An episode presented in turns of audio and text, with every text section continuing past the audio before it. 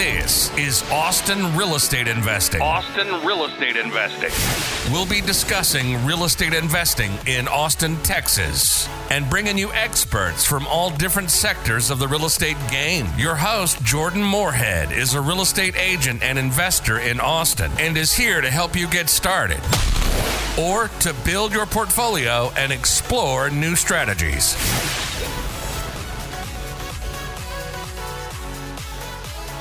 Hey guys, this is Jordan Moorhead. This is Austin Real Estate Investing. And today we have Becca Christensen. Becca is a local Austin lender and also a local real estate investor, mostly up in the Leander slash Liberty Hill area, but I'll let her tell you all about that. Hi, Becca. Hey, how's it going? Doing well. How are you? Fantastic. Thanks.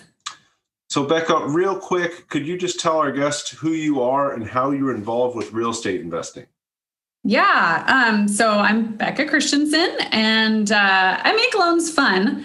Um, obviously, it's still a mortgage, um, but I do my best to make them fun and uh, help people, you know, do amazing things in real estate. And I would say that's one part of how I'm involved is that help that helping people piece and figuring out their loan, figuring out, hey, I want to buy this many properties. How do I do that? Um, what price point do I do them at? And then also with my husband uh, we uh, invest as well. And it's really, I would say, kickstarted even more uh, in 2020. So it's very exciting.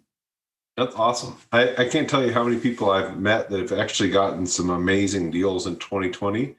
Um, you know, could you tell us a little bit about how you got started real estate investing? Because I know you've got a really interested interesting story about your first property and what you guys did there. I think a yeah. lot of us will get some great value out of that.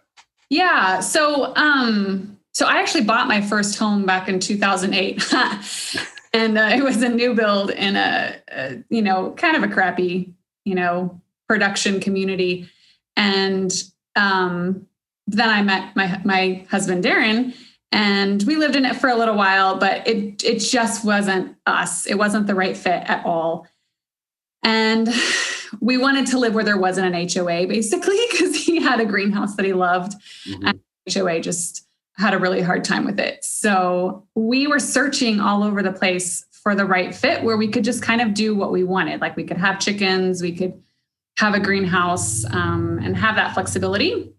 And so in Leander, um, there's some spots that are not necessarily like great neighborhoods and they don't necessarily have amazing homes um, obviously, when you don't have an HOA, you can do whatever the heck you want. Some people choose to do nice things. Some people choose to have a bunch of cars on the front lawn or a bunch of trash or any any number of things. Um, it's their choice, totally. So if you're going to go in that area, you kind of have to be okay with that.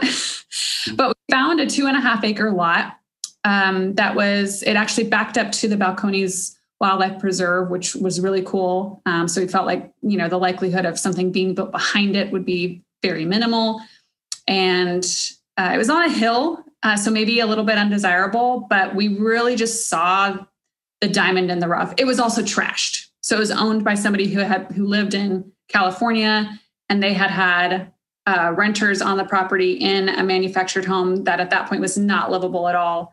We're not sure that they had trash service, so there was just piles of trash that looked like maybe they had been bulldozed into certain sections, oh, and several different random sheds with just tires and just all you name it.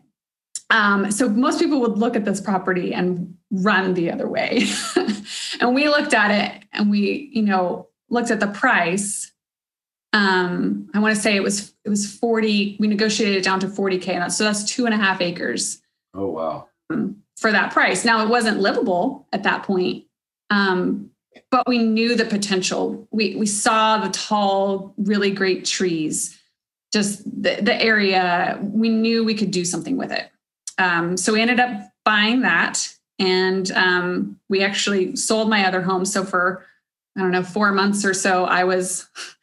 Uh, teaching at that point in time, getting my master's degree, living with my mother, and we were building what we dubbed our treehouse. It was essentially a small studio apartment, floating pier and beam construction, not meant to last, but just meant to get us out of debt. That was our main goal at that point. And um, because we knew obviously it's hard to propel yourself forward in real estate investing if you've got a ton of debt. So we lived in that for a period of time, got ourselves out of debt. And at that point, we kind of wanted a little bit more space. We were in like 800 ish square feet. so uh, at that point, Darren, and of course he, so he did that all himself. And I think that's a really big piece I might have skipped over is he built all of this. Well, we, I did help. so we, our four hands built this ourselves. Um, and we built that, that small studio um, treehouse out of, out of pocket completely. Uh, and just really, really, we're just scraping by.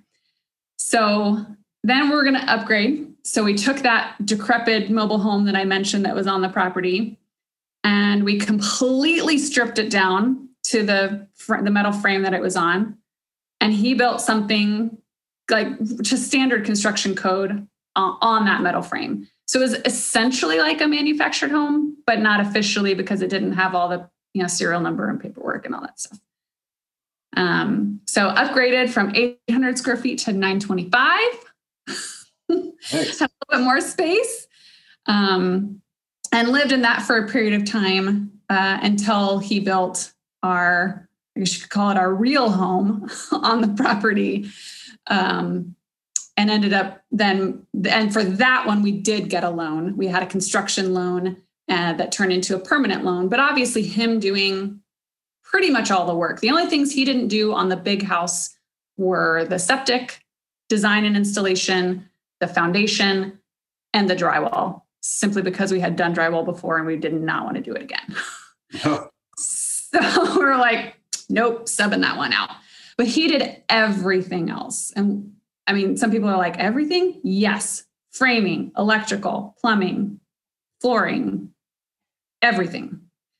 Um, yeah. So eventually we ended up selling that manufactured home and, you know, closed. And so I would say then where we were at was we're at this place where what we had put into the property, uh, the, the property was worth more than double that. Mm-hmm.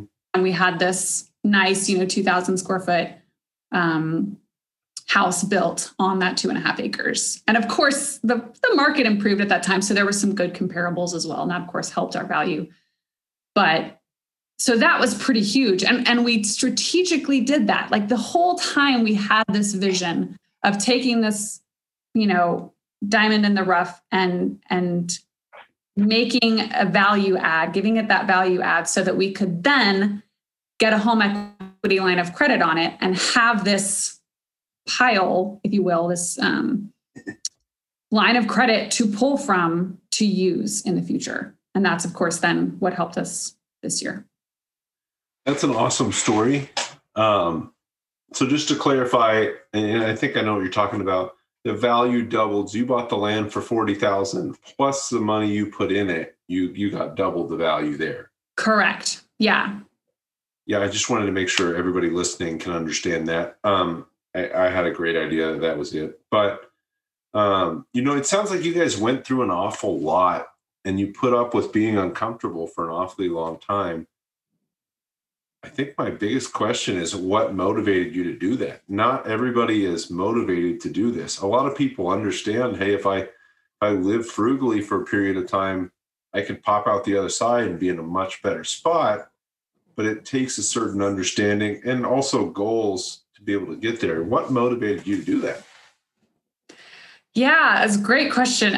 A lot of elements. Um, I think initially the first move out there was the get out of debt move because we knew that we were not going to be able to financially be free ever if we were trudged in a mud pit of debt. Yeah. So that was really goal number one. And we focused on that and accomplished that probably within it within a couple years, I would say. Um, we were out of that out of that debt. Um, and and then from there, it was envisioning what our future would be. And we knew that having capital funds to invest further was going to be a big piece. But where were we going to get that? Well, we can work hard in our jobs. Yes, that's great. Um, and actually, that was part of me switching from being an elementary school teacher to being in mortgage so that my income could match my efforts a bit more. Yeah. Um, so that's a piece. Um, but certainly, we're like, well, that's, I mean, it's going to take a while. How do we get there faster? And we knew that if then we could increase the value of the property and get that line of credit, that that was, um, you know, obviously not super fast, but one of the faster ways to get there um, we're both super goal oriented. um, we have annual goal meetings, quarterly goal meetings. We visualize like crazy. And about 10 years ago, so I guess that's 2015, we fine tuned our life goal um, that we would like to live on a sailboat and travel the world by sailboat. And so when you have this gigantic picture of what you want to do and it's huge then you start reverse engineering and figuring out well what do you do to get there. And i was actually just reading a great book called who not how or yeah who not how.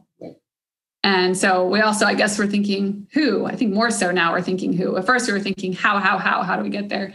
Now we're thinking who who helps us get there.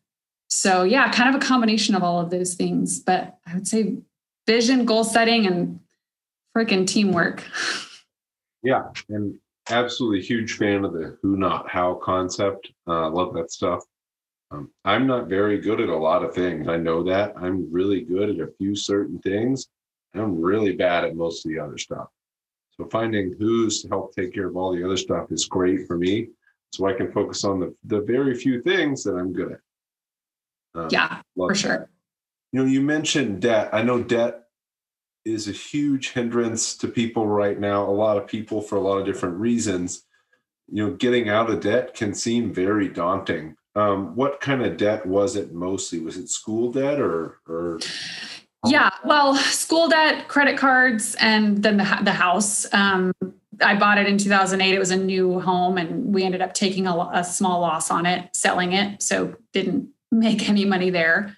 Um, so yeah, I mean, selling the house when we think about what our debt was, that was a huge part of it. So selling that was a big chunk, and then we um, we each had some student loan debt and um, you know credit cards, and I think part of those credit cards were paying out of pocket for the you know getting started, like with the small studio mm-hmm. tree that we built and and things like that.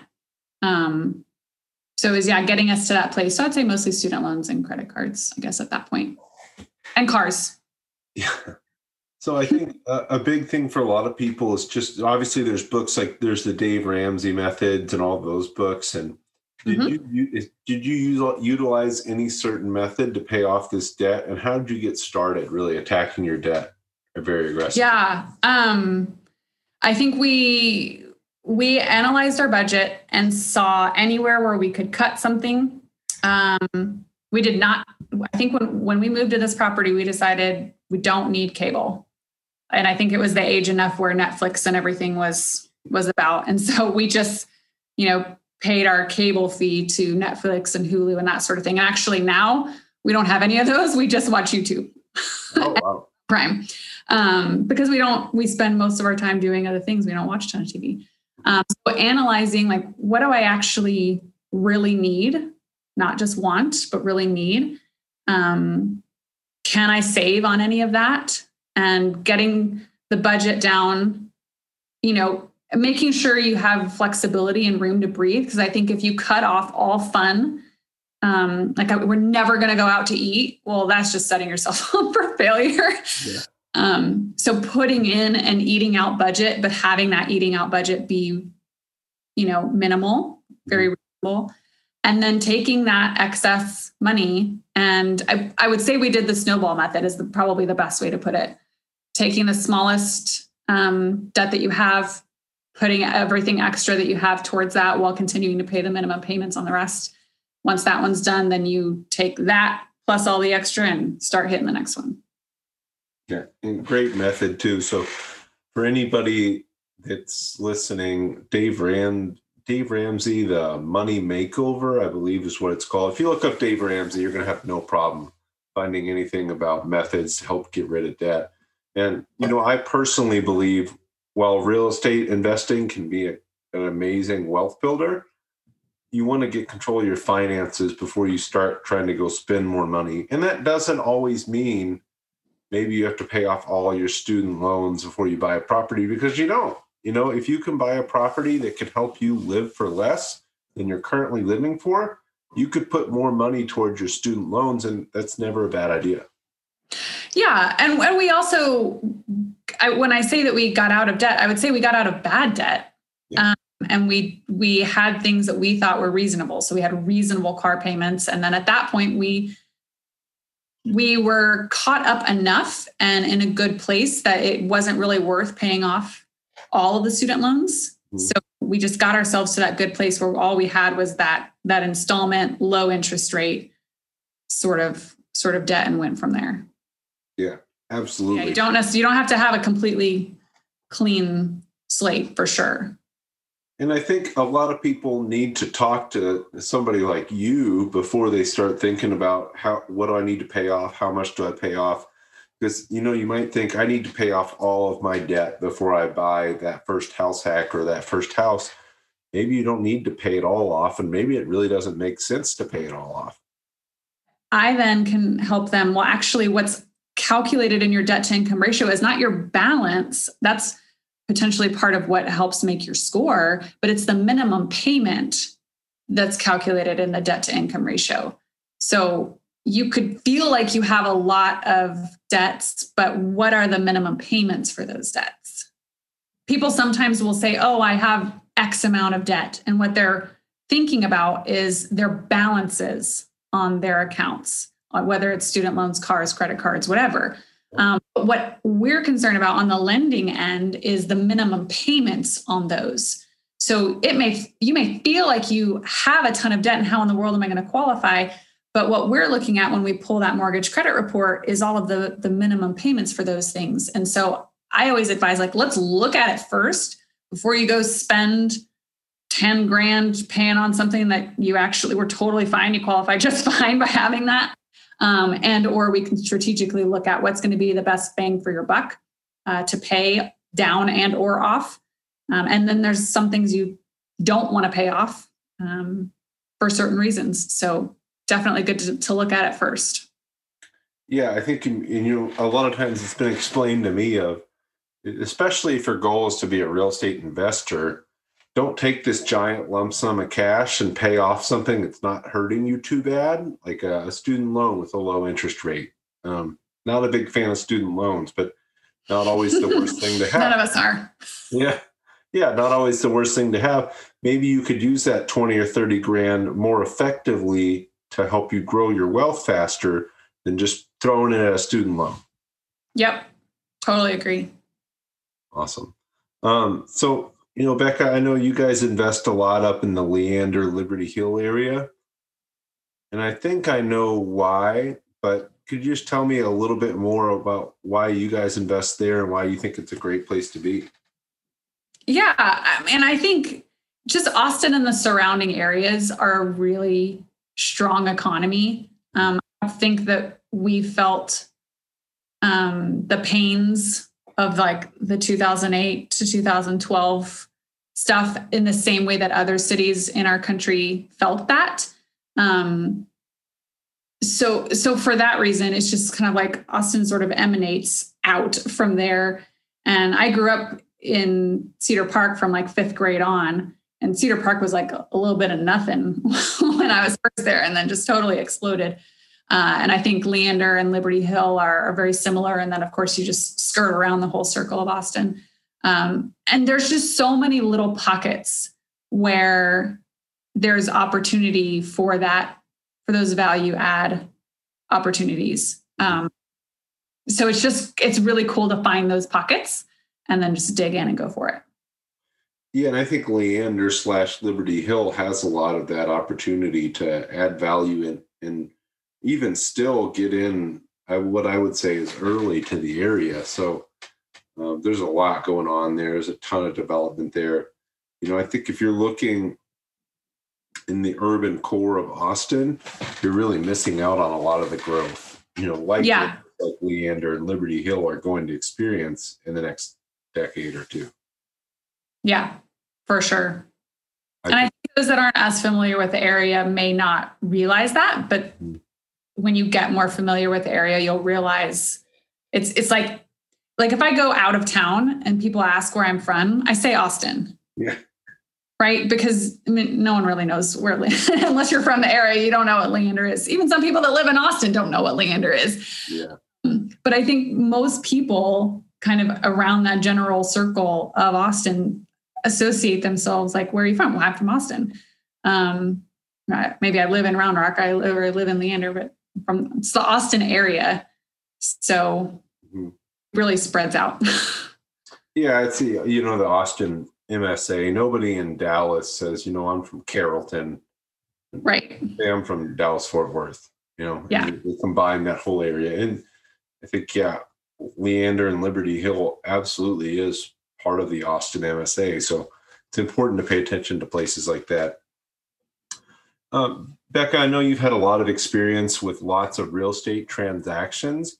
Could you maybe tell us something you've seen go horribly wrong, maybe on the lending side? I know a big piece of advice lenders always give people is hey don't don't run up different lines of credit before we close here after we're done do whatever you want but don't go buy a new car don't do a huge purchase on your credit cards maybe something just to help people that are looking to buy real estate to know to avoid Hey guys, this is Jordan Moorhead here, and I wanted to ask if you could do a huge favor for me. If you could go leave a review for this podcast wherever you're listening to it, that would really help me get this into the hands of other people that are interested in information about Austin real estate investing, and I'd be able to help more people.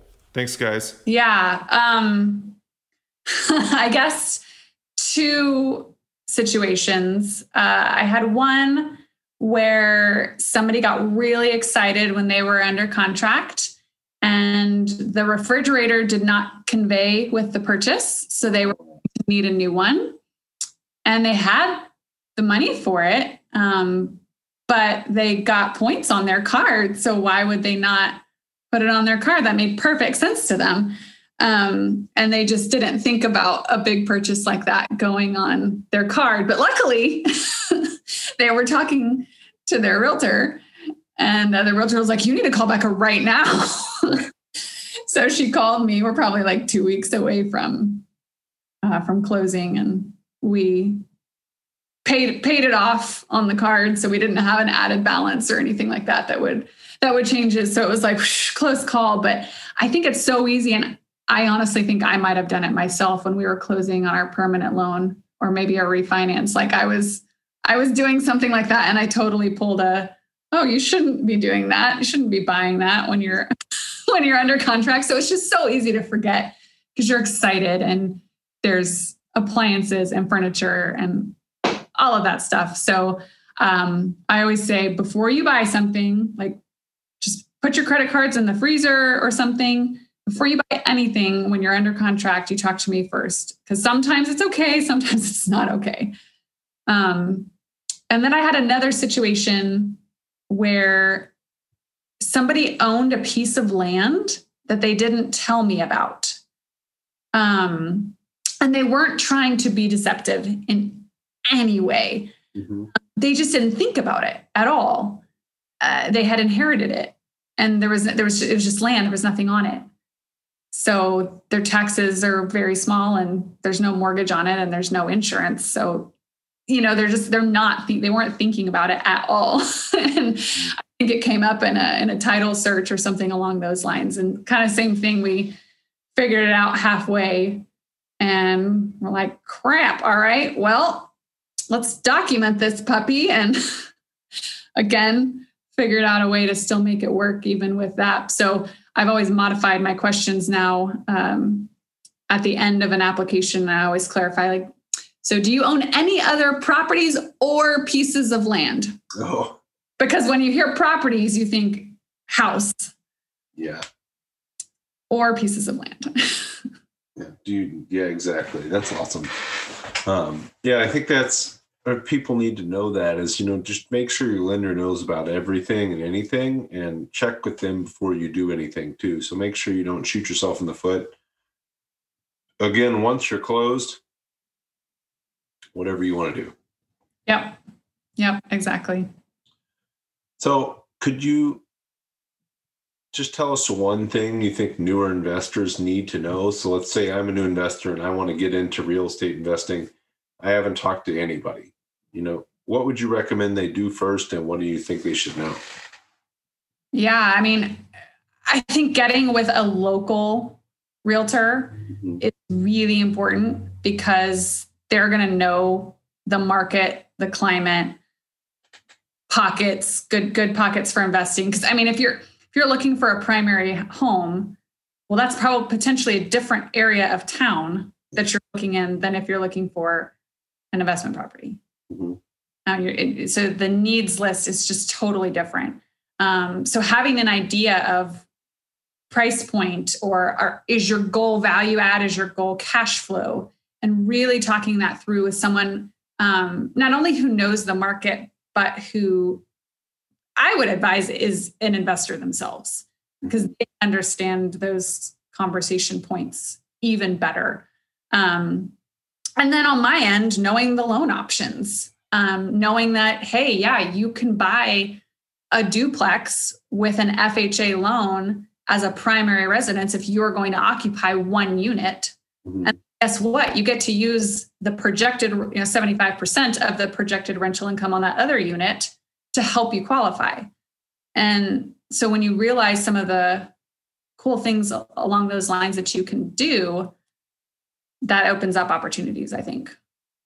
Yeah, I think some of the best advice I've gotten and the biggest things I've learned that have helped my investing career is just knowing and understanding more about loans and how everything works and how you can piece things together. Because, you know, if you only understand that you need to get a loan, you're at a severe disadvantage. You understand in what sequence you can get loans and what loans can work best for you and what tips and tricks there are to help you save money and, and put less money down helps a ton you know Yeah. And I've chatted with so many people, um, and I have so many past clients that the same thing um, that we chat about what their long term goals are. I had someone come to me, she's like, All right, I have this much money and I want to buy four rental properties in the next couple years. How do I do that? Okay, so we made a plan. Um, you know, other people that are okay, I'm just starting out and I'm going to do a duplex. I'm going to live in one side. Okay, well, what are you what are you going to want to do after that? Are you going to want to buy something else after that? And making that plan and talking through the logistics of that for them because it may look different. There's obviously strategies that others use, but the strategy for each person might be a little bit different. But having that plan, absolutely, I agree with you, is really helpful. Yeah and i think you know after you talk to a, a trusted realtor you know talking to a lender next is your absolute best step. It doesn't really matter who you talk to first in my head but you need to talk to somebody. Uh, realtors don't make money by sitting and talking to you for coffee so don't feel bad that you're going to have to pay somebody or you're wasting their time by asking them some questions. And the same thing you know lenders they want to talk to you they want to help you. So reach out to these people talk to them it's going to help you get a lot of clarity and figure out the best plan possible to move forward not just to one property but to multiple properties after that if that's your goal. Right. and really i can't tell you i know just enough about loans to be really dangerous. I can't tell you how many people i talk to that think they're years out from buying a property. I'm like man you could buy a house tomorrow. You know there's you need to talk to somebody to verify this stuff. And i, I talk to people so often that seem not afraid but just hesitant to go talk to a lender because they don't want to waste their time or they think oh just talking to a lender i'm going to get my credit pulled and i'm not ready to do that yet. There's just so many misconceptions about approaching a lender. And i think the sooner you do the better off you're going to be.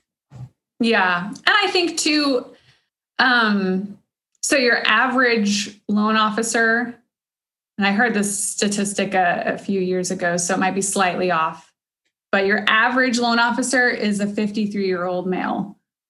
So, you know, if you talk to someone that is in that realm. They've been in the industry for a really long time, which can be a good thing, could also be a bad thing because they've been doing the same thing for years and years.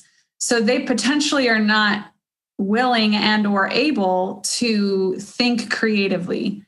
And I think that's at least for myself where I stand apart. Obviously, I'm not a 53 year old male. so that's a couple points for me there.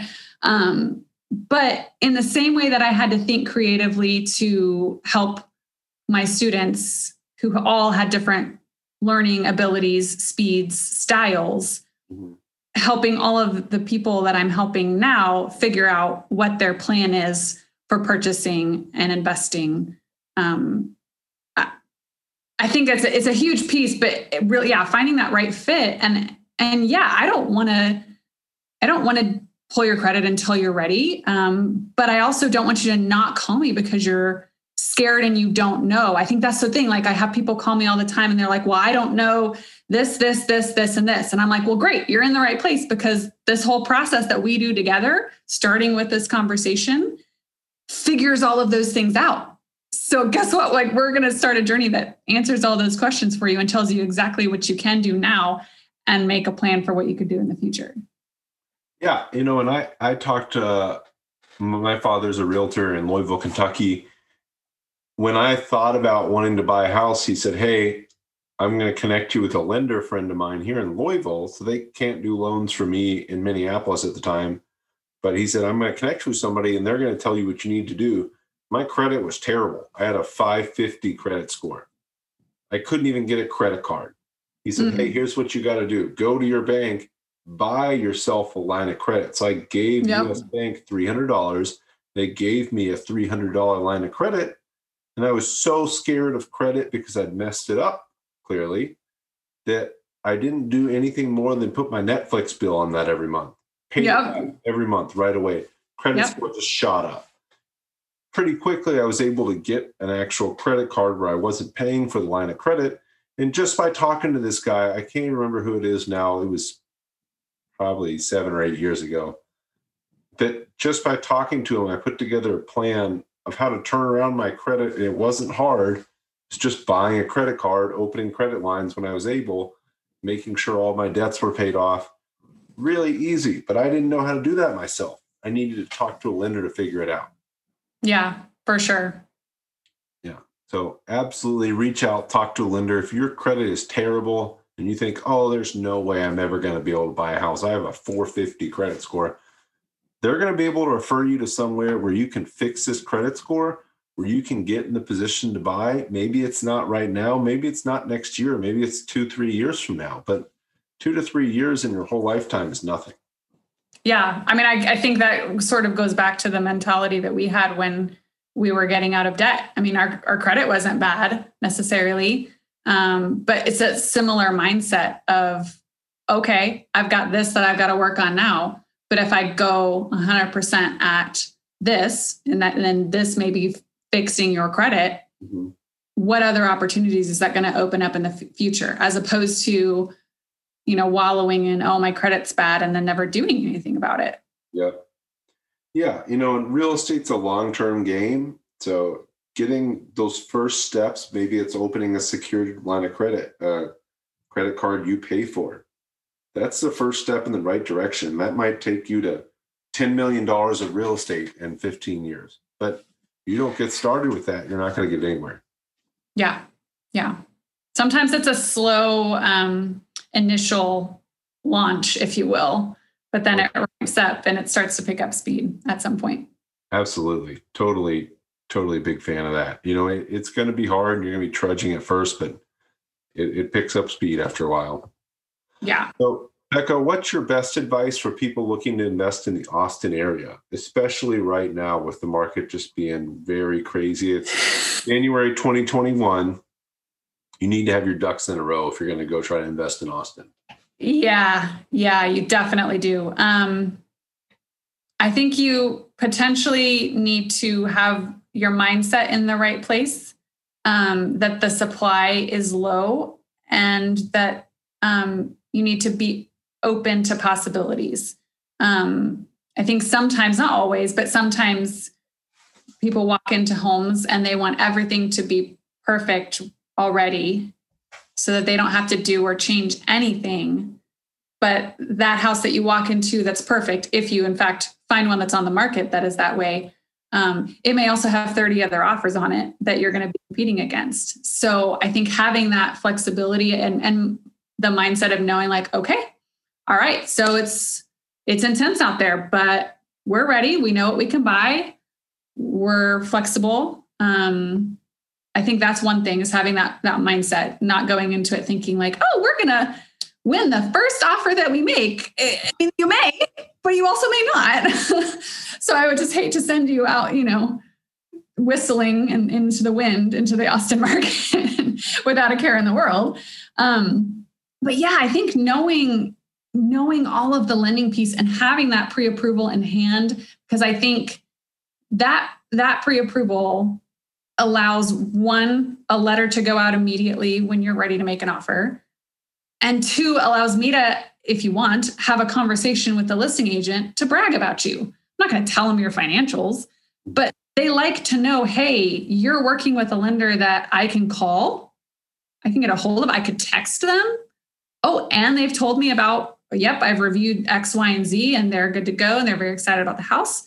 Um, having all of those ducks in a row is huge. I mean, if I think you could probably speak to this, if you walk into a house and all you've got is a prequal from, you know, a big name bank. I was going to name a few, but I'll just say big name bank. um, it's not going to be taken seriously at all. And to be fair, a pre-approval from a big name bank may not even mean a lot at all because people want to know that they're going to be able to get a hold of the lenders and be able to have track of the pro- progress of the loan. And that it's going to be closed in a reasonable amount of time not in three months. So just having all yeah having that lending piece nailed down and then having the right mentality going into the the house hunt.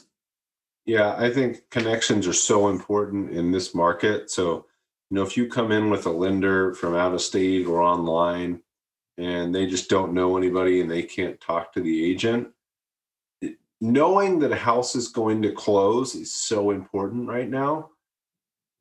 Yeah. You can save a few grand if you can guarantee you're going to close. So, you know, if you're coming in cash, of course, you can guarantee I'm going to close. There's no financing contingency, but not most people aren't using cash. I don't think it's always a good idea to use cash to buy real estate. You know, use use loans when you're getting these amazing sub three percent interest rates. You, yeah, I would never give anybody a loan for less than three percent. I know that. yes, uh, we're uh, lowest in recorded history right now. So uh, yeah, pretty cheap money to borrow. Use that to your advantage, but yeah, if you're going to use a lender, use somebody that can step up and show up and and make sure that the realtor feels comfortable that you're going to close. You know, if you get past that option period, this is going to close. So all we have to worry about is this three to seven day option period here. And past that, we're good. You know, Becca's yeah. working on it. She's awesome. Yep. Cheers to that. Here you go. So, you know, you talked a lot about mindset, Becca. What's your favorite business or mindset book that you like? I have two. Um, so the first is You Are a Badass by Jen Sincero. It actually has a follow up book called You Are a Badass at Making Money. And when I transitioned from being a teacher to being um, in lending, uh, and then again, when I transitioned from being on a team and lending to being uh, on my own uh, as a loan officer and branch manager, that book i mean i've probably read it three or four times and i get something different out of it every time. Uh, but just helps you start to shake away those negative self th- thoughts and talk um, and just own your badassness. And i think the second book as well helps you deal with uh, the misconceptions and feelings and thoughts that you have around money. And how that's been shaped maybe by your parents, um, family, society, those sort of things, mm-hmm. and becoming more comfortable with money. Not it's not you know not making it taboo. Yeah. So those two are, are huge, and then um, and so I'd say that's both personal and business. in my opinion, both of those. Um, and then Raving Fans is one of my favorite books too. It's a super short reading, probably read it in a day or a weekend. Um, it's just a little fictional story, but the concept is creating your business in such a way and doing things for your clients in such a way that they walk away as absolute raving fans. Um, and at that point, you've created lifelong clients. You've created clients that are going to, you know, go knock on their neighbors' doors and, oh, you got to use my gal. You got to use Becca. She's amazing. She did this, this, and that. Um, and it's just the, and how to nurture that. And so a lot of the things that I do in my business, and I've read that one several times too, a lot of those things that I do in my business are, are based on that. Uh, you know, I want to make loans fun and I want to create raving fans. And my business has been 100% referral based from the beginning, mm-hmm. still is. And that's hard when you have nothing when you start out. Yeah. Um, but to see how it's grown by doing what I love and nurturing and loving on people, focusing on relationships and making raving fans um, is huge. So I'd say it's a short, simple read, but big impact. Yeah, I can tell you've read that one. So very apparent. Yes. so, Becca, how can people get a hold of you? What's the best way for them to reach you? Oh, best way, gosh. Um, or multiple ways even. Yeah there's there's so many different ways you can get a hold of me. So um, you can of course email me becca at mortgageright.com you can give me a call. All of my info of course is on my website. Um, you can actually text my name becca that's b-e-c-c-a um, to three i guess i should double check this. I had that organized. Uh, text it to 36260 so you just text my name to 36260 and it will send you my mobile app that basically acts like a mobile business card, also has cool calculator features and allows you to apply and everything directly from that app. So that's really cool. Uh, my website is we make loans fun.com. I'm on Facebook and Instagram. I think that covers it all. So any of those avenues, you can connect with me. Yep. And we'll have all that in the show notes too, guys. So just check out the show notes. If, if you didn't catch it there, rewind, but also you'll be able to find her in the show notes there. Um, Becca, last question, most important question we ask here is what's your favorite restaurant in Austin? Yeah, um, I love Soto, S O T O, and I have only been to the Cedar Park location. Um, I believe there's a downtown location as well, but some pretty badass sushi. And yeah, I I haven't. I guess like location, price point, quality comes together for me there. So obviously, I, I know there's probably fancier sushi restaurants, but uh, that's my favorite. Awesome. Yeah, can can attest to that too. Great sushi, especially for the price. Go to Soto. Um, and reach out to Becca if you need any help with mortgages. If you have any questions about investing in the Austin area, she's always a great resource and she would love to help you. Awesome. You so Thanks much, Becca. Me. Absolutely. Yeah we will talk to you soon and have a great day. Yeah, you too. Bye. Bye.